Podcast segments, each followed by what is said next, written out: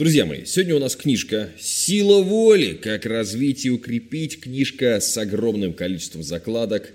Давайте же к ней перейдем. Но вообще, что нам в этой книжке обещают? Вы научитесь достигать поставленных целей. Вы сможете избавиться от вредных привычек. Вы узнаете, как изменить свою жизнь. Причем вот э, с этими штуками вообще автор книги, там, доктор философии, психолог и профессор Стэнфордского университета, но это не самое важное. Самое важное, что я хотел сказать, эта книжка всегда в моей голове противопоставляется книжке «Сила воли не работает». То есть есть книжка «Сила воли», есть книжка «Сила воли не работает», обе книжки отличные.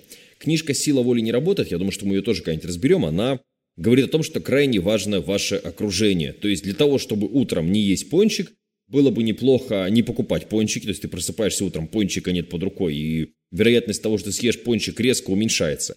Это про алкоголизм, кстати, если вы тоже смотрели. Одна из причин того, что так много алкоголиков, это то, что это очень доступный наркотик. То есть алкоголь очень легко достать, в отличие от, и там много где его предложат и так далее. Да? То есть это просто в культуру, то есть у нас не предлагают везде там какой-нибудь каннабис, да, алкоголь, пожалуйста, вы вполне можете там вечером, гуляя по торговому центру с женой, выпить рюмочку э, ежевичного вина. Но это другая история. Здесь же больше про то, как воздействовать на себя, и, наверное, это будет более полезно людям, которые, собственно, думают в первую очередь о воздействии на себя и таких интровертов, что ли. Эта книжка очень сильно, э, это про книжку «Силы воли» мы уже говорим, которая Келли МакГонигал автор, да, она очень сильно соприкасается с тем, что говорят в книжке «Парадокс шимпанзе. Менеджмент мозга». Одно из моих любимых, ну, потому что, потому что все это крайне связано. Итак, давайте поговорим про вашу, собственно, голову, про мою голову, про головы всех людей, которые нас окружают. Нейропсихологи утверждают, что у нас один мозг, но два рассудка, или что в нас живут два человека. В одной ипостаси мы действуем импульсивно и ищем сиюминутных наслаждений, а в другой контролируем свои порывы и отказываемся от удовольствий, которые отвлекают от долгосрочных целей. Обе эти сущности мы и мы, опять же, мечемся между ними. Порой нас можно отождествить с человеком, который просто хочет печеньку. В этом и заключается суть волевого испытания. Отчасти вы желаете чего-то одного, отчасти чего-то иного. Или ваше настоящее «я» хочет одного, а будущее «я» предпочло бы, чтобы вы занимались совсем другим. То есть, условно говоря, ваше настоящее «я» хочет печеньку сейчас, вкусненько, быстрые углеводики, а будущее «я», оно говорит, блин, я хочу быть стройной и красивой. Когда эти две личности ссорятся, одна должна взять верх над другой. Та, что хочет поддаться искушению, неплохая, просто у нее иные взгляды на то, что важнее. И вот здесь я очень люблю пример с древним предком. Представьте себе какого-нибудь древнего человека, ну, какую-нибудь вашу бабушку, которая натурально бежит, я не знаю, под джунглям, и на деревьях растут батоны, маковые булки, финики и так далее, да?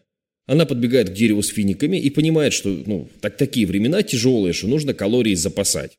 Хищник тебя может съесть в любой момент. Сородичи могут от, от, от, от, от, от, от, от, от, отобрать, отобрать, мягко говоря, отобрать, мягко говоря, отобрать то, что у тебя есть.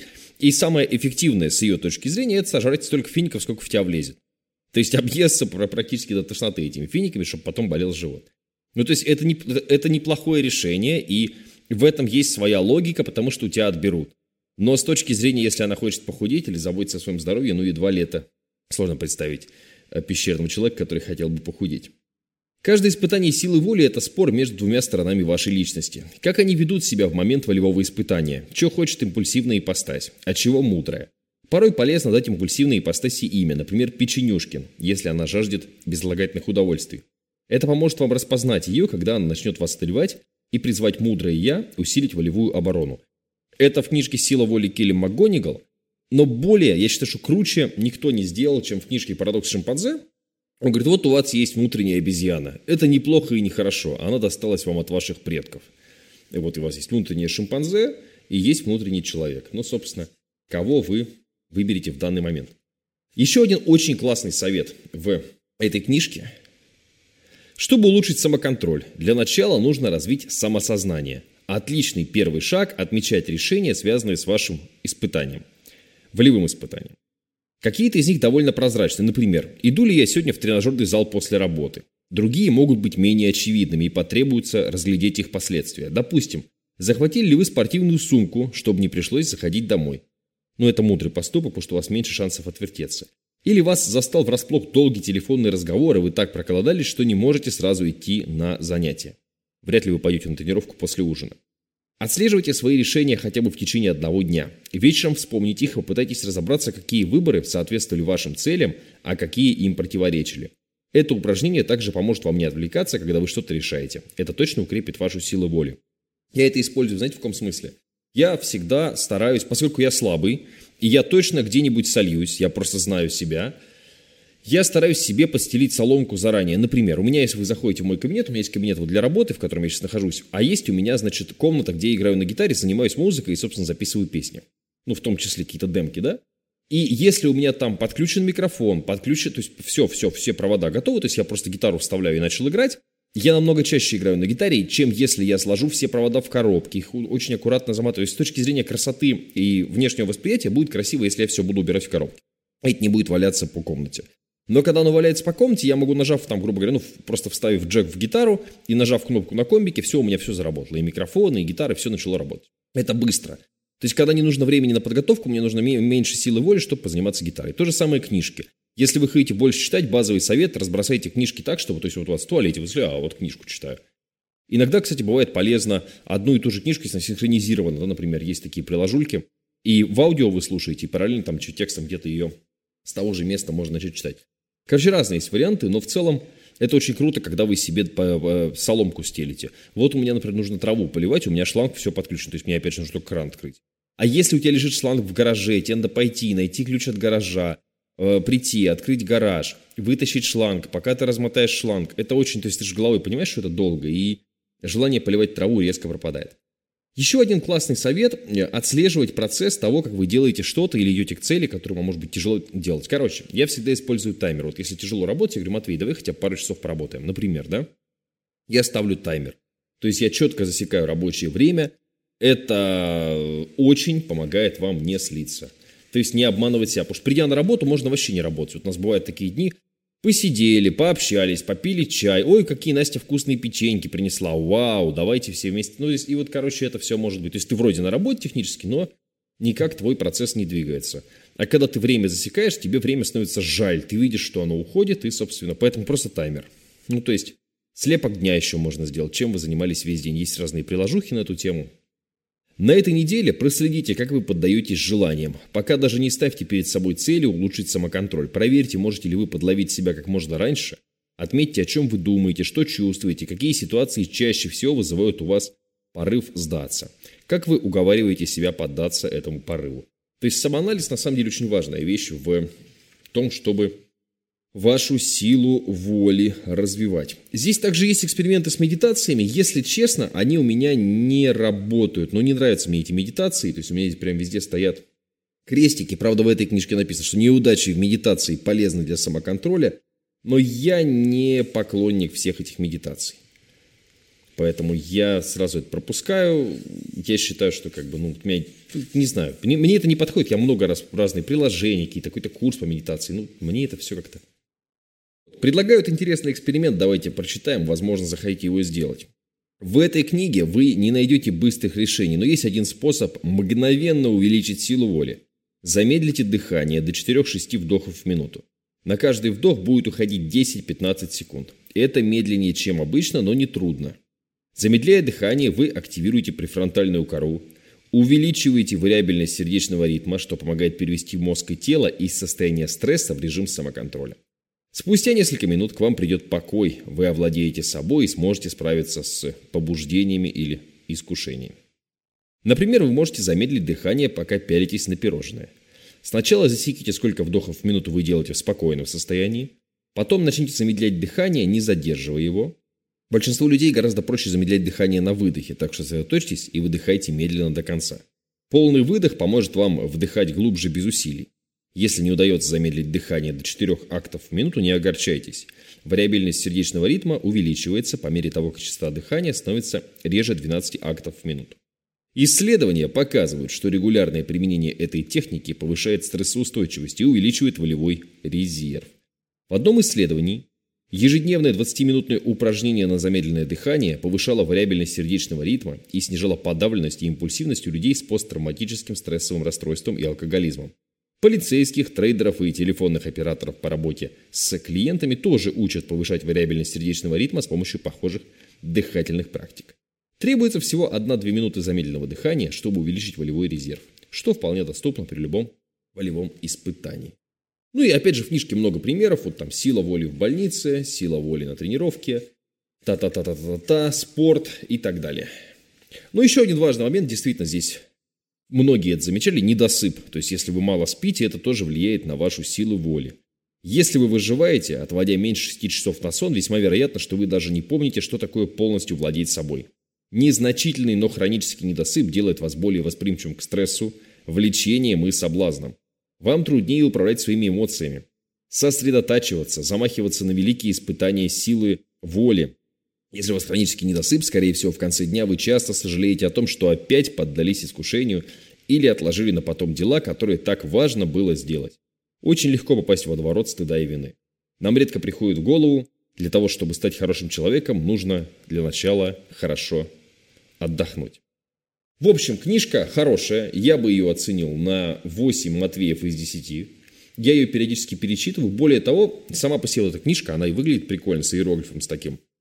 Она у меня очень часто как такая вот прикроватная книжка, ты засыпаешь, утром просыпаешься, у тебя сила воли здесь. То есть не комиксы какие-то, хотя я в последнее время перед сном очень много читаю комиксы, я рассказал, потому что, ну, бывает в телефоне уже что-то тяжелое уже не хочется в 10 вечера читать. В телефоне копаться, ну его нафиг, я себе вот привычку опять же заменил, копаться в телефоне на привычку читать комиксы перед сном. Мне это нравится намного больше, то есть, ну, какой-то вот просто нужен какой-то контент, такой успокаивающий, что можно там не, не вникать толком. Эта книжка, конечно, серьезная, она реально, ее сложно переоценить, она действительно базово очень верная, про дисциплину, про силу воли. Опять же, очень часто, когда читаешь таких книжек, хочется почему-то все делать гиперболизированно. То есть хочется стать прям вот такой машиной, роботом по достижению цели. Я так пробовал делать. У меня был период, когда я по 8 часов в день работал. Именно работал. Вот тут опять же нужно сделать пояснение, что такое работал 8 часов в день. Это когда я не занимался больше ничем другим. То есть я только занимаюсь тем, что делаю свои дела.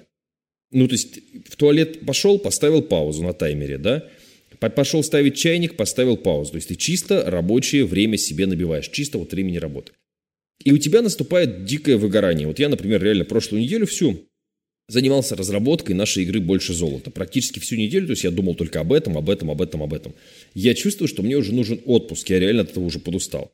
Поэтому у меня завтра еще день по игре, и потом несколько дней я вообще про это думать не буду.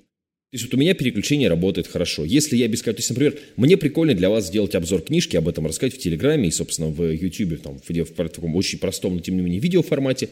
Но если сесть напрячь себя, заставить себя за день записать, там, допустим, 40 книжек, ну, то есть не 40, но сколько можно записать за день? Если 20 минут уходит на книжку, там понятно, что у меня много прочитанного, много законспектированного, ну, теоретически в день можно записать 2 в час, то есть можно записать там 20 в день, 20 за день. Я потом просто ненавижу эту работу, то есть я, блин, какая фигня. То есть очень часто об этом, кстати, можно прочитать, допустим, в книжках Глеба Архангельского по тайм-менеджменту или в книжке Матвея Северянина 25 на 8. 25 на 8 Матвей Северянин можно найти. Очень часто круто задачу все-таки делить. То есть, если у вас есть задача там, делать, я не знаю, там, обзор книжки, ну, может быть, 3, 3, 3 обзора в день и нормально делать, но делать там 45 обзоров в день, это просто выгораешь. И у меня, если я вот так вот себя начинаю перенапрягать, у меня через 5 дней вот таких 8-часовых э, рабочих наступает такой откат, то есть мне дней 5 не хочется вообще ничего делать, хочется просто ручки вверх. И самое тупое, что когда ты не отдыхаешь, и у тебя вот этот откат, у тебя появляется чувство вины. Типа, блин, день прошел зря, я ничего не успел, какая фигня, весь день болтался как говно в проруби. И то есть это на самом деле вообще никак не помогает, это только снижает вашу мотивацию в дальнейшем что-то делать.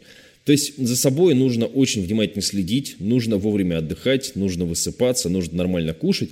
Но вот такие книжки, они э, служат вам, скажем так, ну, таким примером хорошего окружения. То есть все-таки вы же сам себе наставник большую часть жизни, то есть сам с собой ты всегда. Другие люди, они вот, ну, там, появляются и исчезают. Кто-то может на тебя позитивное воздействие отказывать, кто-то негативное. В целом, если мы посмотрим на людей, они скорее негативные будут, потому что, ну, сладкое постоянно жрут, какой-то алкоголь и так далее. То есть, ну, в целом это скорее негатив. То есть, если мы просто увидим там, да, результаты людей, там, чаще всего они ничего не добиваются и так вот болтаются, как говно в проруби. И поэтому очень важны такие книжки, такие столпы, да, которые у вас могут быть как ваш такой щит, да, от окружающего мира – такой ваш хороший друг, помощник, и вы с этой книжкой вроде ходите, и она вам лишний раз вы так открыли, там, про силу воли что-нибудь, да? И, соответственно, что-нибудь отсюда зачитали. Представьте, что к вам в дверь постучали и просят ответить на несколько вопросов об охране природы. Как часто вы экономите электричество? Бережете ли вы воду? Насколько быстро принимаете душ? Утеплили ли дом, чтобы реже включать обогреватель? Работает ли ваша машина на газу? Что больше всего побеждает вас беречь ресурсы? Сколько соседей поступает так же? Эти вопросы задали 800 жителям Калифорнии, когда исследовали причины природоохранного поведения. Люди вели себя по-взрослому. Большинство заявило, что бережет природу, да помочь будущим поколениям.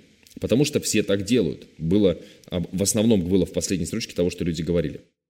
Это пример того, что психологи называют социальным доказательством. Когда все племя занято чем-то, что мы считаем важным, мы тоже думаем, что поступаем умно, когда так делаем. Это очень полезный социальный инстинкт, но он может быть крайне вредный, если племя сдвинулось в ненужную сторону. Жизнь в обществе возможна лишь при доверии к суждениям других людей. Вам не нужно знать все, можно сберечь сил на то, в чем вы хороши, будь то набедренные повязки для охоты для бегемотов или наиболее точные прогнозы о фондовом рынке. Но социальное доказательство неимоверно влияет на наши повседневные поступки. Поэтому мы часто проверяем самые читаемые статьи, более склонны пойти на главный блокбастер страны, чем на фильм, который не окупился на прокате. Получается штука такая, что мы социальные животные с вами, да? Здесь прям много про это все написано. И ваш social proof, то есть то, то, что у вас вокруг, оно может вам доказывать вещи, которые вообще и не очень правильные, и навязывать вам убеждения, которые вам нафиг не нужны. Ну, например, опять же, вот склонность к сахару, если мы посмотрим. Сахар и сила воли, кстати, в этой книжке тоже об этом много есть. Сахар на самом деле не самая полезная вещь. Многие из вас это знают, но многие ли из вас употребляют ту самую норму, да, которую ввела Всемирная организация здравоохранения по сахару. Да нет, чаще всего сахар мы пережираем. Более того, посмотрев на продукты в вашем холодильнике, шкафу, в ящиках и так далее, можно увидеть, что сахара там, скорее всего, достаточно много. Ну и так далее, и так далее. Или вот бег тоже по утрам, да? Ну, вроде как, если спросишь человека на улице, полезно ли бегать по утрам, все скажут, да, ну, большинство людей не бегает. Но когда я вижу, там, вот утром едешь, допустим, в 7, да, вот человек бежит по асфальту, вот вокруг машины, они дымят, и, ну, и человек бежит. Ну, насколько полезно бегать в таких условиях? Ну, насколько я знаю, абсолютно не полезно. То есть, скорее вредно, чем полезно. Ну, человека что-то мотивирует, то есть, какое-то у него есть ложное убеждение. Поэтому работа над собой – это дело такое. Оно требует большого количества ресурсов, и едва ли просто послушав один мой подкаст и просто почитав одну полезную книжку, вы можете к этому прийти. Но, тем не менее, вот к таким книжкам я возвращаюсь, потому что понимаю, что тема силы воли, она будет актуальна всегда, пока я не сдохну. Всегда нужно будет как-то себя подпинывать, мотивировать и так далее, потому что, ну, хочется добиться в жизни сильно большего, чем, чем, скажем, у многих других людей, которые просто ходят на работу и являются рабами своих ну, рабами своих начальников, рабами своих привычек, рабами своего президента в каком-то смысле этого слова и так далее. А для того, чтобы принимать самостоятельные обдуманные решения, нужно в том числе и уметь анализировать себя. То есть, правильно ли я делаю, поступив вот так? Правильно ли я делаю выбор сейчас, почитав книжку? Потому что, ну, конечно, если мы посмотрим на интернет, большая часть контента она негативная. И типа, вот этот плохой, это плохой, это тоже плохой, это еще хуже, это еще хуже, чем плохой – но какой смысл от того, что мы знаем, что кто-то плохой? Вот меня вчера тоже почему-то навалились на меня с той Митрошиной, а там история, что у нее налогов на 200 миллионов рублей, что-то на нее там уголовку завели. Во-первых, я в этой истории не верю практически ничего, потому что невозможно просто так ничего, ну, то есть, э, продавая свои курсики, вдруг огрести проблему на 200 миллионов рублей, просто потому что там у нее оборотка, даже то, что она рассказывала по деньгам, хвастаясь своими там квартирами, машинами. Если вы не знаете, такая Митрошина, вы большой молодец, кстати. Я тоже практически не знаю, но почитал вчера в Инстаграм. И человек так, такие интересные выводы делает, типа, ну вот да, на 200 миллионов рублей попало, в чем, опять же, я очень сомневаюсь. Это сделает меня более осознанной, в смысле более осознанной. То есть, ну, то, то есть вот с таким, такой странной позитивистской моделью мира я наступила в собачье говно, это сделает меня более осознанной. Я занимаюсь какой-то фигней, меня ненавидит огромное количество людей, это делает меня более сильной. Серьезно? Насто, насто, настолько более сильный. Но мне кажется, проблема не всегда в клоуне, проблема в том, кто на этого клоуна идет, кто этого клоуна смотрит. То есть проблема не в горбатом карлике, который кривляется на сцене, ему жрать хочется. А проблема в людях, которые готовы платить за то, что там горбатые карлики дрались на сцене, или там людях, которые готовы платить за то, чтобы пойти, пойти в цирк, или там, я знаю, в дельфинарий и так далее. В этих людях намного больше проблемы, чем в бедном затюканном дельфине, у которого нет выбора, которого поймали, он вынужден здесь работать. Ну, в общем, мы отвлеклись. Я к тому, что вас вряд ли должны интересовать всякие левые темы, типа там какой-то скандал, на кого-то что-то завели и так далее. Вас должна интересовать ваша жизнь в первую очередь, нравится ли вам то, что вы делаете, помогаете ли вы людям и приносит ли это вам достойное вознаграждение. Вот такие штуки. И вот книжки как «Сила воли», они позволяют вам фокусироваться на правильном и отбрасывать к чертовой матери ненужные новости, события и какие-то мероприятия, которые вам нафиг не нужны. И не быть рабом общественного мнения и общественных интересов, потому что большинство всегда заблуждается. Такие дела. Счастья, здоровья, удачи, любви. С вами был Матвей Северянин. Если вы подпишетесь на меня на YouTube и в Телеграме, для меня будет большим подарком.